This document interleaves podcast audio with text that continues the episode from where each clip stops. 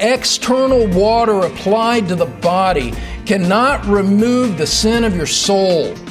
It cannot remove the deadness of heart. Physical water does not cleanse spiritual sin.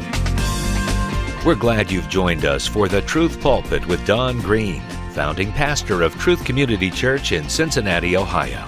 Hello, I'm Bill Wright, and today Don continues our series in the book of Titus titled God's Glorious Plan of Grace. In his last lesson, Don showed us why God saved us because of his great love, kindness, and mercy. Today, he begins a message titled The Cleansing Power of the Holy Spirit. We'll discover how God saves us and Don, one thing we must realize is that we can add nothing to the process. Well, Bill, thank you for framing it in that way. And my friend Bill is exactly right. Salvation is not a reward to you for your own righteousness, but rather, salvation is a gift from God that He gives to the ungodly. Christ saves sinners, not those who are self righteous, and through the proclamation of the Word applies it to our hearts. It's going to be a wonderful time as we see the work of the Spirit of God in the hearts of those that He leads to Christ.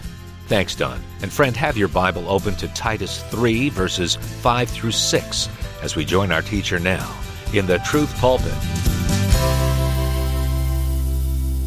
The motto of our church is teaching God's people God's Word. And we have in front of us this morning a wonderful text that helps us understand how it is that we came to be the people of God, how it is that a person becomes a Christian, how it is that the work of Christ is applied to the heart of a sinner and converts him into someone new. Now, the question for today as we continue on in the text is this How is it that he accomplishes that salvation in individual lives? Stated differently, I'd like you to think about the question this way How is it that God bridges the historical gap between the crucifixion of Christ 2,000 years ago, his death and resurrection? How is that gap bridged over a period of two millennia to the point where a sinner today comes to saving faith in Christ? How does God bridge that gap? How does he accomplish salvation in individual lives? Here's your answer in one sentence. He does it by a powerful work of the Holy Spirit.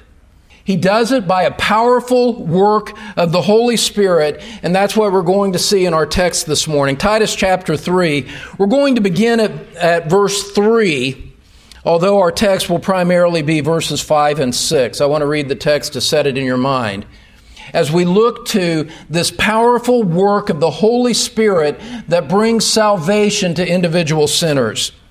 Paul, speaking to believers, says in verse 3 We also once were foolish ourselves, disobedient, deceived, enslaved to various lusts and pleasures, spending our life in malice and envy, hateful, hating one another. Let's stop there for just a second.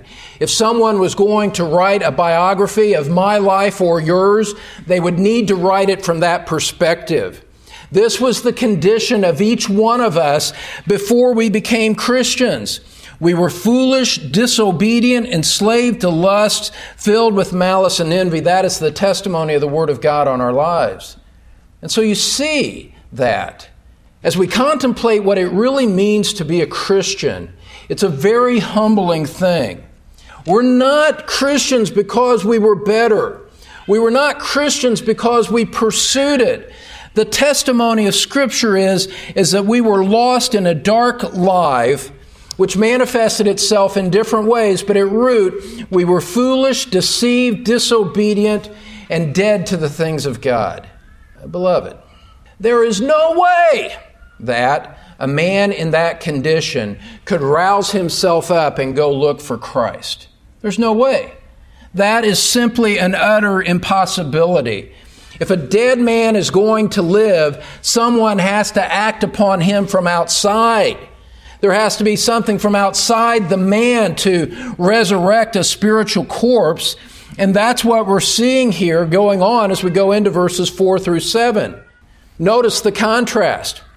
Paul says, But in contrast to that foolish, hateful life of verse 3. But when the kindness of God our Savior and His love for mankind appeared, He saved us. Basic grammar. The subject of that sentence is God. The verb is saved. The direct object, the one that received the action of the verb, is us. God acted on us. We did not act on God to prompt Him to save us. God, motivated by His mercy, motivated by His goodness, acted on us to save us. This is just clear and simple grammar. Verse 5 He saved us, not on the basis of deeds which we have done in righteousness it wasn't anything good that we had done that motivated him to save us. Quite to the contrary, it was according to his mercy. That's where we ended last time. Now, now, in a text that I'm just delighted to bring before you here this morning, now we see how it was that he saved us. Last week we saw the motivation. It was his mercy. Now we're going to see the means by which he did it. What was the means by which God took us from death into life? That's what we're seeing here in verse 5. But according to his mercy, by, by the washing of regeneration and renewing by the Holy Spirit, whom he poured out upon us richly through Jesus Christ our Savior, so that being justified by his grace, we would be made heirs according to the hope of eternal life. Look at verse 5 with me again. By the washing of regeneration and renewing by the Holy Spirit, whom He poured out upon us richly through Jesus Christ, our Savior. This passage tells us how it is that we were delivered from the bondage of our selfish hearts. It tells us how we were delivered out of sin. And I want to introduce a problem here with the way that probably the majority of commentators take this text, when they see the word washing of regeneration and renewing by the Holy Spirit, you can read multiple commentaries that say that that's referring to the ceremony of baptism, that it was in baptism that we were saved. And they, they take the washing and thinking about the literal water of baptism, and they say, there you have it, that's the ceremony of baptism. What should we say to that? How should we think rightly about this term washing that is used in the text? here's what I'm going to do. I'm going to go on a big long circle. You're going to think I've lost my way. We're going to start at that word washing and kind of circle a long way around and then come back to it to see what it really means. But I want you to start with some context from Scripture that's going to make this passage explode on your understanding and give you a great new appreciation for the work of God in your life. What should we say to the idea that, that baptism is the reference here? Let's set some context from Scripture. And in this message, I'm going to give you four points to follow along to just kind of give you some places to hang your notes and to build your understanding. This passage is talking about the Holy Spirit. That couldn't be any clearer. Verse 5, it's the Holy Spirit who does the washing. He was poured out upon us richly through Jesus Christ our Savior. And we're going to see four aspects, four aspects of the work of the Spirit in the life of a believer when He saved him. And the first point is this, coming from a broader scriptural context. Point number one. This is so really exciting to me. I hope it will be to you. Point number one the Spirit cleanses like water. The Holy Spirit cleanses like water. And when you look at the broader context of Scripture, you see this very plainly. Turn back to the book of Ezekiel, chapter 36. Ezekiel chapter 36. We'll just kind of let Scripture set the context for us. Ezekiel chapter 36, looking at verse 25 to begin with. As God speaks to the nation of Israel and promises them a coming future redemption, he says in verse 25, Then I will sprinkle clean water on you, and you will be clean. I will cleanse you from all your filthiness and from all your idols. Well, let's just stop there for just a second. God in this passage is not speaking about giving a nation a literal bath, is he? That would be ridiculous. That's not the context. That's not what you do with a nation. He's obviously using water as a metaphor for something else. God isn't promising them a literal bath because they're physically dirty. He is promising them cleansing from sin. He is promising them cleansing from their false religion, from their false idols. He says, I'm going to do a reviving work on you that will deliver you from false religion and will deliver you from the defilement of sin. And he says it's going to be like sprinkling water on you. It's going to be like cleansing you. You probably didn't realize it, but in your normal practice of personal hygiene this morning, you prepared yourself for this message. I would venture to say that every one of you, in one manner or another, used water as part of your preparation for coming here today. You took a shower, you brushed your teeth, most of you. And water had a cleansing effect upon your outward physical body. We use water like that all the time. We use it without even thinking about it. Water has a cleansing impact on us. Well, God is taking that well known property of water and applying it as a symbol to what He does to the human heart inside. From the filth and the dirt of Titus 3 verse 3 of the, of the hatred and foolishness and deception, the idea of washing is, is that he's going to cleanse us from all of that. Now, along with that cleansing, he promises to put his Holy Spirit in them. Look at verse 26 of Ezekiel 36. He says, Moreover, in addition to this spiritual cleansing I'm going to give to you, I will give you a new heart and put a new spirit within you. And I will remove the heart of stone from your flesh and give you a heart of flesh. I will put my spirit within you and cause you to walk in my statutes, and you will be careful to observe my ordinances. Now, notice, again, you can see that there's a symbolism, an evident symbolism in that passage when he talks about a heart of stone. Nobody has a literal rock inside their chest. He's talking about a heart, an attitude toward God that is cold, hard, and non responsive. He says, Your heart is just like stone. It's dead, it's cold, it's inanimate, it won't move. And he says, speaking to the nation of Israel, there's a day coming when I'm going to take out that heart of stone, your unresponsive condition to the love and goodness that I've shown to you. I'm going to take that out and replace it with a heart of flesh, something that is warm and responsive and living. And so he's saying to Israel, he says, There's two things that I'm going to do for you in the coming.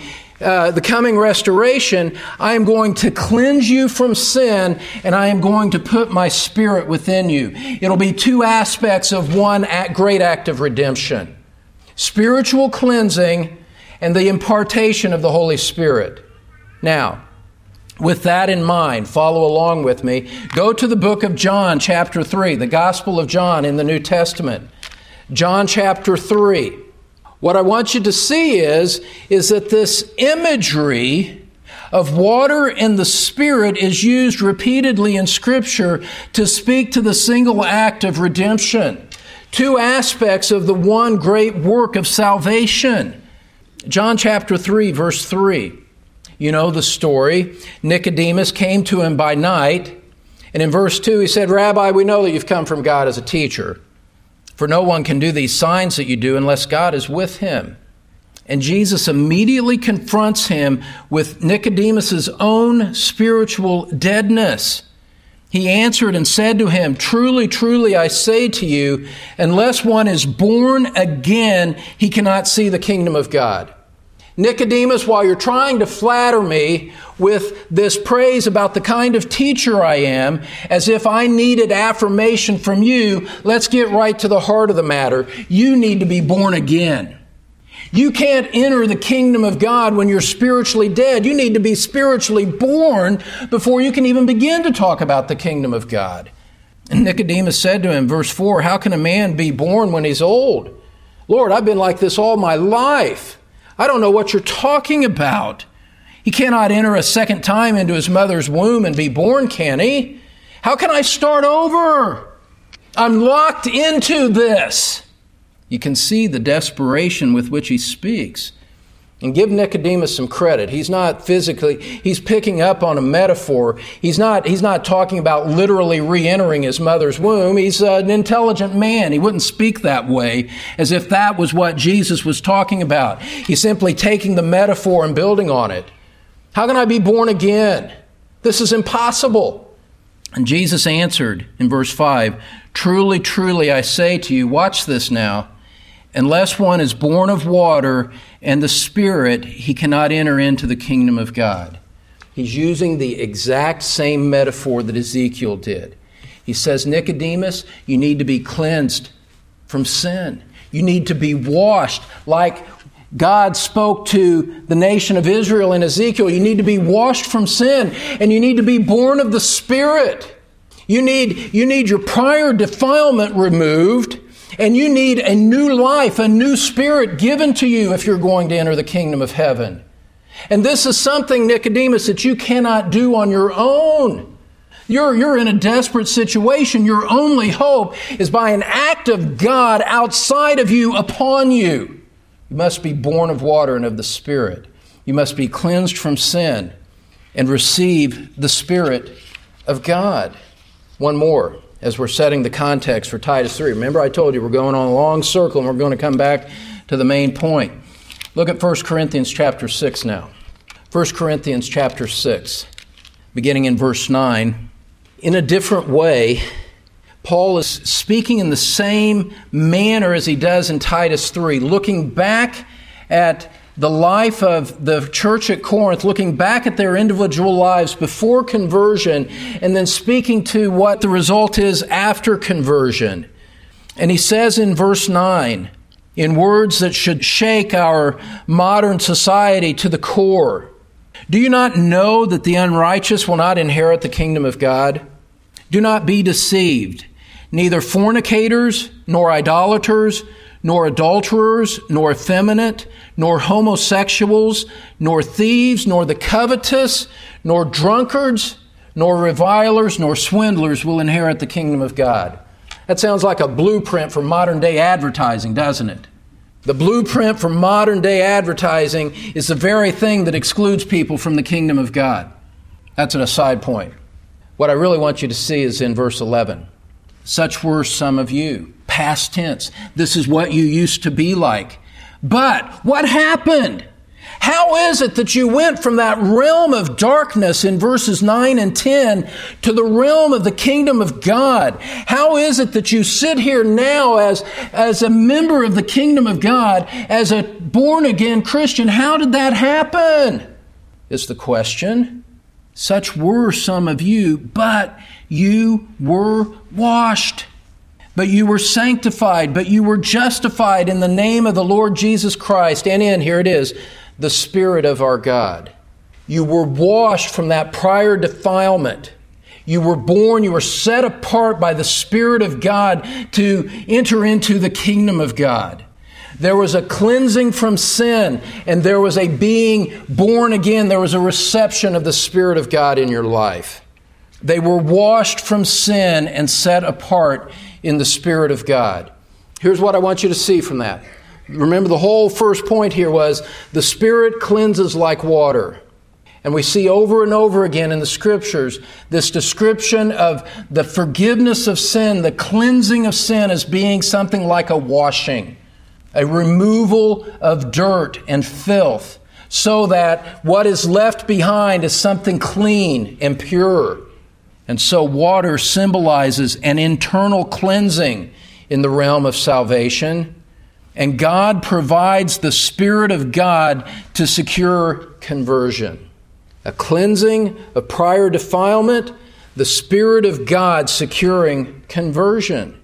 Now, none of those passages that we just looked at, Ezekiel 36, John 3, and 1 Corinthians 6, not a one of them have a drop of water baptism in them. It has nothing to do with that. It's talking about a spiritual cleansing. And listen, external water applied to the body cannot remove the sin of your soul. It cannot remove the deadness of heart. Water on the body can't impart life to the inner heart of man. Physical water does not cleanse spiritual sin. The context of all those passages is a spiritual cleansing of sinful people and the work of the Holy Spirit. Now, with that in mind, beloved, go back to Titus chapter 3. Titus chapter 3. And what you see here in Titus 3 is simply another variation, an application, an extension of what Scripture has been teaching throughout the progress of Revelation. From the Old Testament to the ministry of Jesus to the work of God at the church of Corinth, you see the same thing being described when Paul talks here in verse 5. And it brings us to our second point. We're talking about the cleansing power of the Holy Spirit here today. We said, first of all, that the Spirit cleanses like water. Now, secondly, the Spirit cleanses with power. The Spirit cleanses with power. How is it? How is it for those of you that have truly been born again? How is it? Why is it that your life changed? Why did your life go from one of walking in darkness to one of walking in light? As I was preparing this, I couldn't help but remember my own conversion and what happened in the immediate aftermath of my conversion. I used to be a man with such a foul, profane mouth. It makes me shudder to remember it how easily the most profane blasphemies came off of my lips, and how utterly restrained I was to speak the two simple words, Jesus Christ. I couldn't say his name unless I was cursing, unless I was somehow blaspheming. My mouth was so foul. And I was converted. And you know what? All of that went away. The profanity, the profane nature of my mouth changed overnight. All of a sudden, my lips were released to speak the name of Christ and to praise Him and to honor Him. How did that happen? How is it that that occurs in the life of someone? How is it that church history shows people who were drunkards becoming sober, productive members of the church? How is it that homosexuals are converted and changed into righteous people? How is it that unbelieving people who hated the name of Christ are found shortly later praising and honoring his name? How is it that people who had no regard for the Word of God, who would toss it aside gladly, suddenly find in the Word of God the very Word of life, and it captivates their heart, and they can't let go of it. They can't read it enough. How does that happen? Listen, it's not because somebody made a decision to up and change. It can't happen that way. It doesn't happen that way. In Jeremiah chapter 13, verse 23, it says that the Ethiopian cannot change his skin. The leopard cannot change his spots. He says, You who were accustomed to doing evil could not convert your own nature. If you're blind in deception, you can't suddenly open your eyes and see with clarity. Something has to happen outside of you. Something great and magnificent and powerful has to come to pass in your life. Otherwise, you just go on like you were. We have no built in spiritual momentum that overcomes the inertia of sin. A real, genuine work of the Holy Spirit takes place in the life of a Christian. God had to save you if you were going to be saved because you couldn't save yourself. And by His Spirit, that is what He did. God saved us through an act of the Spirit that cleansed us from within and imparted new life. That is a blessed gift. The Holy Spirit cleanses us like water and then bestows the power we need to live changed lives. Pastor Don Green will show us two more ways by which the Spirit works to save us on our next program as he concludes the message, The Cleansing Power of the Holy Spirit. So plan now to join us. Meanwhile, we invite you to visit our website, thetruthpulpit.com. There you can download podcasts or find out how to receive CD copies of Don's radio messages for your personal study library. And if you want to go even more in depth, you'll also find the link Follow Don's Pulpit. That'll take you to Don's full length weekly sermons, not subject to the time editing we need for radio broadcasts. And if you're in the Cincinnati area, check out the service times for Truth Community Church, also on our website And we do hope you'll plan a visit because we'd love to welcome you. Thanks for joining us today. We'll see you next time on the Truth Pulpit with Don Green.